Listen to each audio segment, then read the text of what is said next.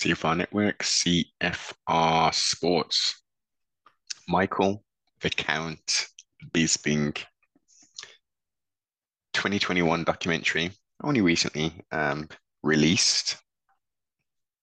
Took it in, and I pretty much knew Bisping's story, but the detail and the information references I, that is absolutely insane. So, firstly, if you haven't watched it, whether you're a mixed martial arts fan or whatever, it's definitely worth a watch. It's not a boring documentary by any means, especially as sporting wise. I think that the producers have done a very good job of um, bringing to life that story. I think that was very well done. So congratulations on that. Um, Bisping, only a little bit older than, um, younger than myself, I should say. 28th of February 1979. Uh, grew up in Clitheroe, Lancashire, fights out of Manchester. 30 wins, nine losses. Former champ, beating Rockhold. So as I say, you may want to listen to the whole this, but maybe want to pause and go watch the documentary. But um, oh, so yeah, he's parlayed himself into a excellent position, being a color commentator, etc. Doing a lot of work can be a bit cringe at times, but you know has represented and has been the face of MMA in the UK for quite some time. Now, obviously, Rocky's got the uh, the belt. I think he won't become the, the major face, unfortunately, but he's now taken that mantle. Uh, and it's good to see that Bisping sort of showing the respect and all that. But let's get into the most recent news. Six days ago, um, wanted to see if any more information came out before discussing it, but not much happens in the legal realms. So the producers of Michael Bisping, the documentary, have been hit with a copyright lawsuit from the UFC. Former Ultimate Fighting Championship UFC middleweight champion Michael Bisping was honored with his own documentary to, to commemorate his incredible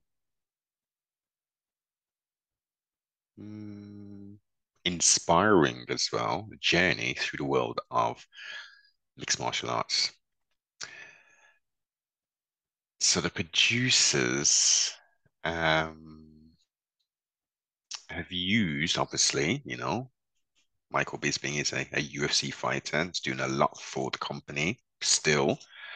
Um, let's not forget the reason why he he's only has one eye, which he'll frequently take out, and I, I just cannot see him watch him doing that, is because he fought Vitor who was on testosterone replacement therapy, mm, as many people were back in them days, taking a lot of different kind of performance enhancing drugs, and got hit with a vicious head kick KO.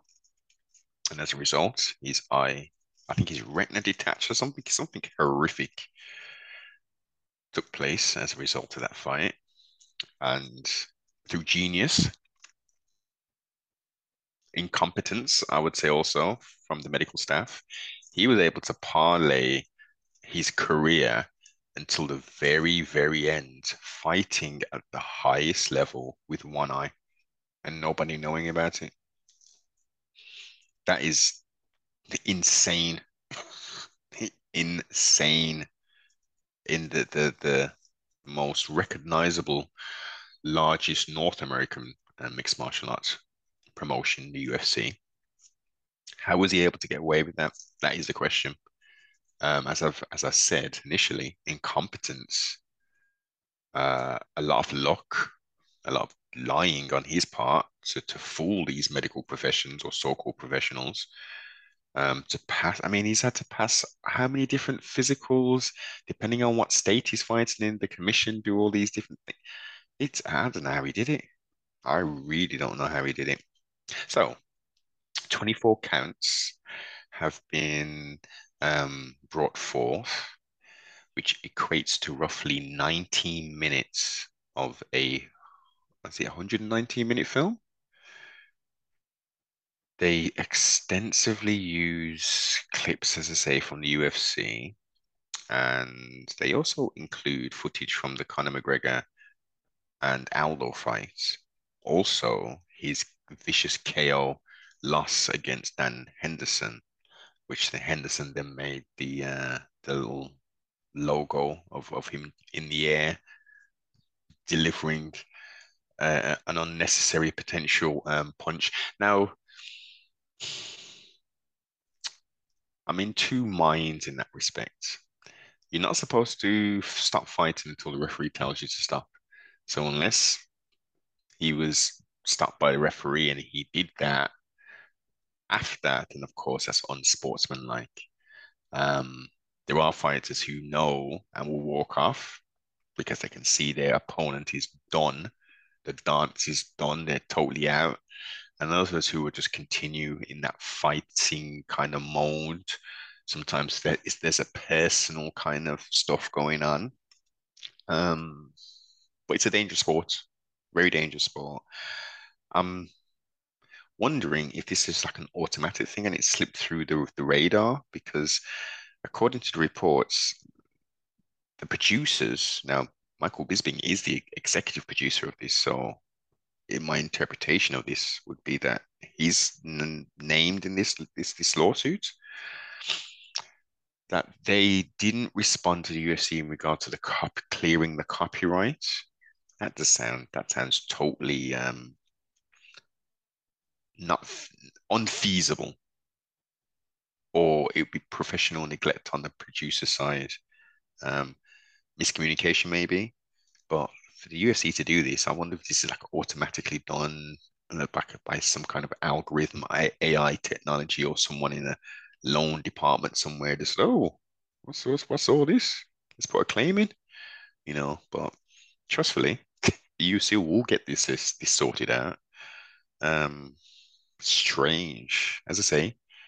Do check out the documentary very good, very good documentary. Congratulations, Michael Bisping. Thanks for taking the time to tune into CFR Network. If you enjoyed the content, don't forget to like, comment, subscribe, if you ain't already, most definitely share. If you'd like to go that step further and to support the broadcast, go over to sbmentality.com and go get yourself some merch. And also go check out my sponsor over at Instagram, Supreme of the UK. Thank you for your continued support.